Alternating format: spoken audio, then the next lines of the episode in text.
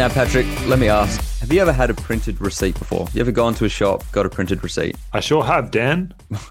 Very enthusiastic of you. So, I came across a digital receipt company called Slip. They recently commissioned some research, world first apparently, which it reports on the printed receipt, which I, to be honest, hadn't really thought much about. But let me just tell you some stats because this, I found this to be quite amazing. In Australia, there are more than 10.6 billion paper receipts printed every year, but these receipts require 150,000 trees, 1.6 billion litres of water, 96,000 metric tons of carbon, which is equivalent to about 21,000 cars on the road, and 105 million kilowatts of energy, which is enough to power 18,500 homes for a whole year and over 80% of them contain toxic chemicals. And there's one that was called out called bisphenol A or BSA, which is shown to have medical risks and things like that. Apparently, BPA used to be in drinking bottles, in those plastic water bottles, but they've taken them out. But it's been linked to an increase in mortality rate and stuff like that crazy. So, and they can't be recycled, these printed receipts. And then from the customer perspective, and again, tell me if, if you've had this as well,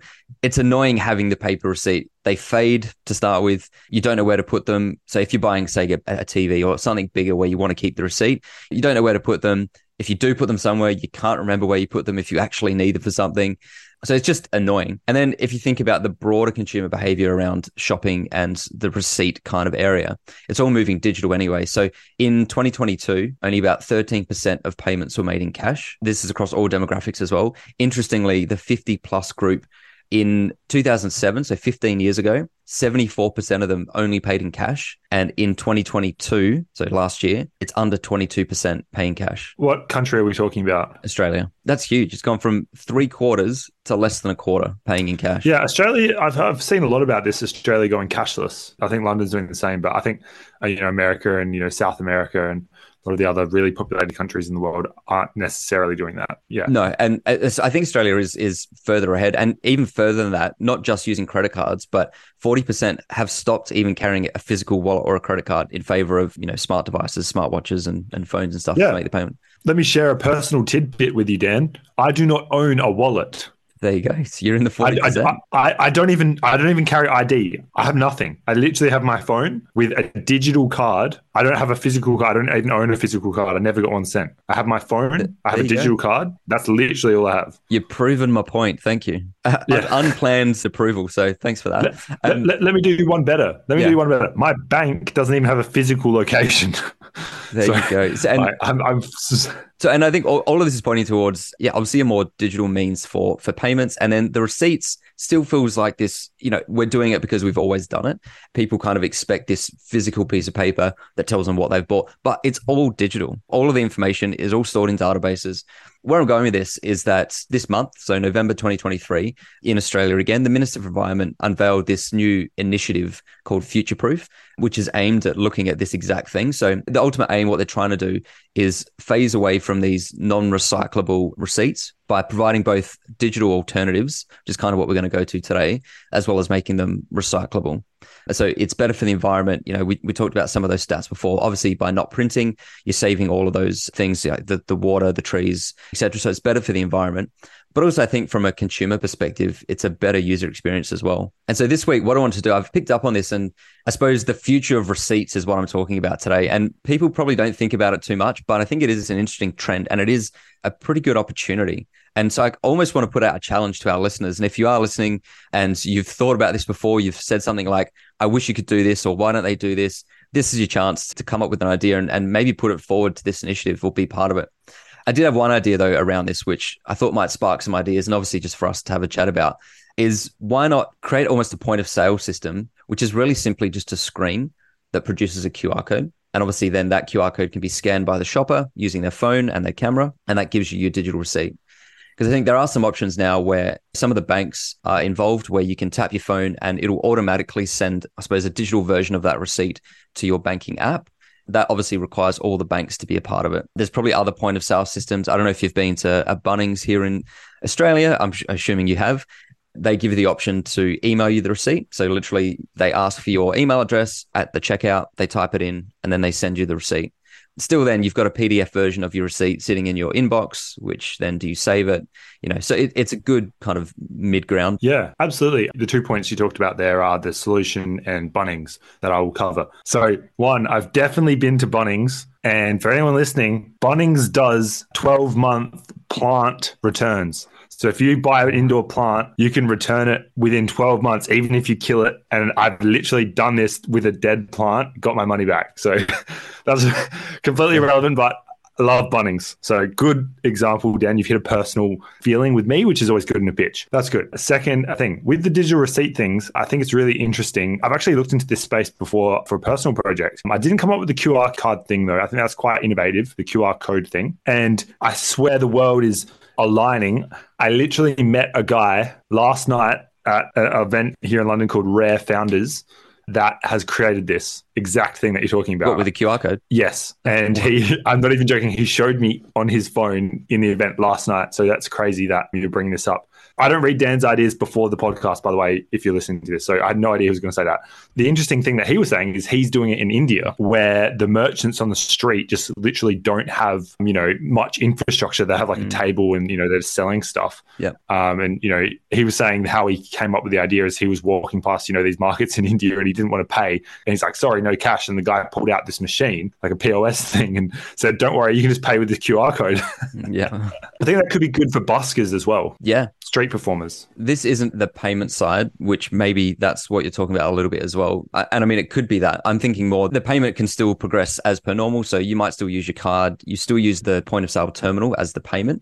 But then there's almost like a separate little screen, which is your receipt. So this is more about the receipt rather than the payment of it, but it could be both. So not paying via a QR code, it's basically retrieving your receipt via the QR code. And so think about in the back end, everything that you buy, it all goes into basically a database against a particular transaction. And then that spits out at the moment to a paper receipt in a particular format. So with the QR code, basically it's linking to that database. And then on the front end, on kind of the whether it's an app or a website or whatever, you can just reconstruct that information in any way you want. It doesn't even need to look like a receipt now, because even if you get a digital receipt, often they still look like a printed receipt, just digital. So th- this could be completely different and can be native to the phone. You could have categorization. It doesn't need to be a full list. It could be a category split into certain categories, split into things that are on special versus not on special, however it wants to be done. But you've got all this information. And so effectively the business that I'm thinking here is obviously to create the software that does that, that turns that data into a digital native receipt. It probably is the hardware as well, providing that screen, which I think could be any kind of screen that can display images, which is literally any screen. So I think that part of it's hmm. relatively mm. easy. I think you could probably from the business model perspective, so in terms of how you would make money and that kind of thing. So I think you would offer advertising space to the store or so to the merchant who's using it. So you give them, you know, a space to promote their fuel vouchers or a sales program or a loyalty program. So you've got space within the app to promote their own stuff and that could be dynamic which means that whatever is the current loyalty program messaging could be then retrofitted to every single receipt that that person has had in the past. Even if you go further and you think about the receipts you get now, on the back of the receipts, you have all those little offers, which whoever does the, the whoever sells those receipt rolls to the companies, they're going out and they're selling this advertising space basically. So again, you could offer ads within the receipts. So it could be relevant to the particular offer or the particular thing that you've bought. Because at the moment, if you go to the, a supermarket and you just buy a whole bunch of stuff, the ads on the back aren't relevant to what you've bought. They're just randomly whatever comes up on the back of that receipt. But in the digital model, you could actually be targeted to the specific products that you've bought. It could be based on other behavior. It could be based on your demographics. I think you could almost have an avatar, you're almost building another advertising channel as part of this as well. Yeah. A few problems. I think why are we not just getting rid of receipts? And I'm not sure this needs another solution to your point because are banks not just solving this? I feel like this is something that banks are just solving now with like, you know, the user interface and they're giving you more information about your transactions. And, you know, that'll get integrated into that eventually. Or Apple will solve it with, you know, Apple Pay sort of solution and they'll start tracking the digital receipts thing. I don't see this as like a business that can sort of take off and, and stand on its own two feet. Plus, you know, a lot of challenges integrating into multiple different fintechs and and like financial technology companies and so forth. Yeah, so you're right. The, the banks do it in a sense, but it's not itemized lists. It, will give you the total amount. It won't give you the itemized list. And I think we still do need receipts in a way. You still need some proof that you've purchased, probably not for a, a, chocolate bar, but if you're buying a TV, you know, you need to keep it for the warranty. And I think obviously we've probably been focusing here on the consumer side, but on the business side, obviously keeping track of those receipts is important because you need to claim them back on tax or you need to expense them through the, the company. So I think there's definitely still a need for receipts. And there are companies doing this. I know that I used to use one where you could scan the receipt and it would automatically categorize and put in an itemized report, which you could then expense through. So there are those ones that are doing that, but they're based on the receipt already being printed. And so what I'm trying to say is how can we remove that printing part of it and just go straight to the digitization? I've got it. I've got it. Go. At the POS terminal, the point of service terminal, enter your email. Boom. You could just like e-commerce. E-commerce, you get sent an email. And that's what Bunnings do. You tell them and they type it in, but that's an example. And I think for the for the merchant for the store, that's a fantastic option because then they get your personal details. Even if it's a QR code, there's probably a way that you can maybe you can opt in to be identified, or we can opt in for extra store offers or things like that. I think there's an opportunity here. That company I mentioned before, Slip, they formed in 2016. So they're about what six, seven years old now.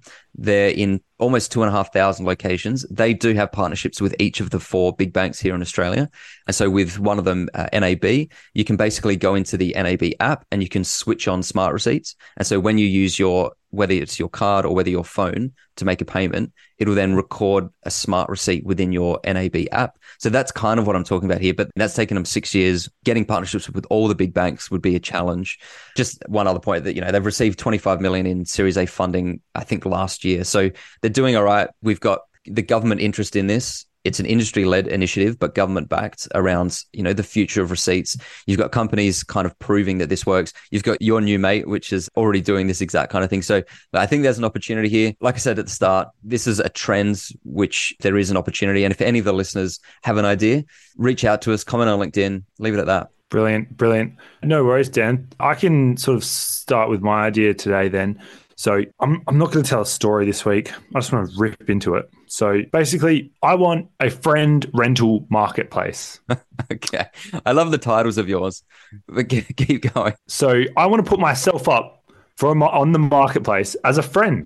I'm just a good guy, you know? Like a friend right? for, yeah, a friend for rent a friend for rent. You yeah. know what I mean? I charge 60 pounds an hour. I will hang out. I can grab your beer with you at your expense. I will you know, maybe I can play basketball. I can, you know, just do any, you know, basic sort of friend like activity. The idea of this is basically it's a marketplace. You can list yourself, you can buy people, you can rent people's time. Go with rent people's time, not buy people.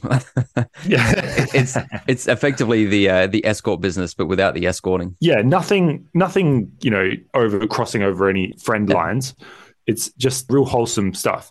I think, you know, the target demographic for this is really like, you know, young people who don't have a lot of friends or, you know, people, travelers who have moved to new cities or people who don't have a large network, which studies have shown your network does shrink as you get older. So, you know, there could also be a gap in that sort of, you know, 30s to 50s space as well for people because, you know, you're just not catching up with people as often and, you know, you probably have more cash to burn. So, you know, you could potentially rent people, right? Then there's the older demographic who literally are people that move into nursing homes and communities and care homes for the sake of the community. So that's their main driver to move in. They don't want to pay like the, the ridiculous fees. A lot of them don't even need, you know, a lot of the care. Um, they might need a few things. They're, they're mostly there for the community. I was doing some research on this. So it's interesting. They're that type of person that could rent a friend, and maybe they want to rent a 16 year old friend. Maybe I want to rent like a 65 year old friend or something, right? You know, relationships that aren't easy to come into based on your location or you know your existing networks or, or the places that you visit. Yeah, look, I've got a name for it. I've been thinking about it. Hit me. What about platonic? You know, like Ooh. I'm in a platonic relationship. Yeah, yeah, yeah. I like it. I like it. Platonic. It's very cool. Yeah. It's kind of it's a really cool word actually. Yeah. Although you'd want to maybe detach it from the relationship thing. I don't know. But that's yeah, what makes it really emotional, you know? Yeah. So, I mean, I touched on this last week with with the waitlist idea. So it's all about that loneliness thing as well a bit. There is a growing recognition of loneliness across the world, especially after COVID-19. People are feeling a lot more isolated and with emerging trends like working from home, people aren't seeing many people as much and it's harder to, you know, have those unplanned sort of interactions, you know, those bump into the hallway conversations. And I was reading a little bit about this and it's about the human relationship circle. It's like as a human, you need to have multiple types of relationships, right? You have your really close relationships, like your partner, and then maybe your children or your parents, brothers and sisters, that sort of thing. And then on the outer ring, you have, you know, your friends and, you know, potentially colleagues, that sort of thing, right?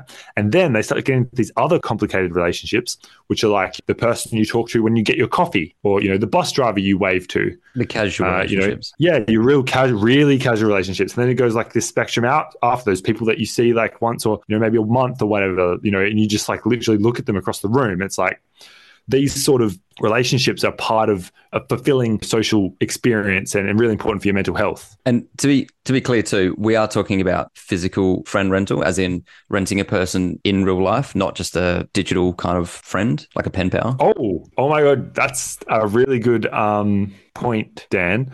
I think you just gave me an idea. It's like OnlyFans for friends. Only friends. Well, don't, don't, I mean, pen pal is that kind of thing, isn't it? Somebody that you write to. I mean, pen pal, traditionally you think of handwritten letters, but effectively doing that online, it's a pen pal type setup, yeah? You'd almost call it pen pal. Surely that already exists. That's a great name. Um, or Only Friends. Yeah. So people can pay for you just to be a virtual friend and have a virtual have like a meeting, but like it's like a friend meeting. That's a really good idea. That's maybe this a separate tier. When when you said it, I mean, I I went straight to physical because I think you know that's probably where more the need is. And i know this has been said lots of times before but social media and digital connectedness now you know we're more connected than ever but we're also more isolated than ever. So the fact that we can all connect this contradiction is that yeah we can all connect whenever we want to whoever we want yet we have less of that physical connection and more isolation. And that's where i thought you were going with this is is we have enough of this digital social stuff how do we rent a physical friend? To, yes, to, that, that was that, that was the thinking. That was 100 percent thinking. So I'm glad that came across. But yeah, I mean, you, I mean, it could be scalable through digital as all things are. So you talked about a virtual friend. I mean, it's going to get to a point where it's going to be an AI friend, and there's there's already sites and, and AI tools that do this, where you can basically have a text and probably eventually video or, or, or an audio um, kind of conversation with that person. The movie Her um, with Joaquin Phoenix is a good example yep. of that so I'm sure that's coming. and I'm sure it's not too far around around the bend anyway. Yeah, absolutely. Yeah. So this would be the physical, and I guess that's our differentiation point, which is a key problem with this type of business. You know, because there are a lot of things doing this sort of matching, you know, friend dating sort of stuff. So the physical element, I think, is key for for this to differentiate. So yeah, great pickup. And you know, if you are looking at the dating market, that was valued at approximately 6.7 billion in 2021. So I think there's some clear monetization things here where running the marketplace, we can take a clip of ticket or potentially charge a subscription fee or something like that. And obviously advertising, but you just don't go down the advertising route in that scenario, I don't think. In terms of actually developing this, to your point, there's the technology developing the actual marketplace. I think that's already there, but then there could be, you know, AI tools that we could use to you know really enhance it you know maybe maybe the free tier is like of ai and then you know if you want to access real people or something, then it's like that's when you start paying. I don't know. I'm just brainstorming now. Yeah, no, good idea. I like it. Um, there are some operational challenges around verifying identity and you know background checks and you know that people aren't using it for malicious behavior. I think that's a key element that you know would be taken seriously in this type of business. All of those challenges have been overcome. I mean, there's many, many dating apps and other apps that match people for various things that have already overcome this. I mean, potentially, you know, this is an idea that you you take to one of those existing companies and you know use Tinder for example, which is obviously about dating, but you could almost have another tab which is this is the platonic tab so this is for people just for this kind of companionship. And I've just used Tinder as an example, but there would be potentially other apps that yeah, have got this. Yeah, I think the the uh, when I was doing the research, so Bumble has this feature. They call it Bumble Friends. Okay. And so you can change from dating to friends. I mean, yeah, but that's based on the assumption that both people want to meet, right? Yeah. This is, I'm changing the relationship where it's a paid relationship. It's, I'll pay you for your time. Yeah. I just yeah. had a quick look online and there are apps that kind of already go down this friend route. It looks like some of them are the more digital connection as opposed to, yeah, meeting in person. But the Bumble one just came up, Bumble BFF. And look, they've used the word, they've stolen my concept. Bumble BFF is literally the same concept as Bumble, just for platonic friends. See, I told you. Wow. That's the word. Yes, exactly. It is the word. But yeah, that's the idea. Pretty basic one. But, you know, I'm talking about, yeah, the marketplace, renting people. And I've got a bunch of other ideas that can spring for this. Don't even get me started on renting staff and staff swapping and that sort of stuff. Save it for next week. All right, see you then. All right, see ya.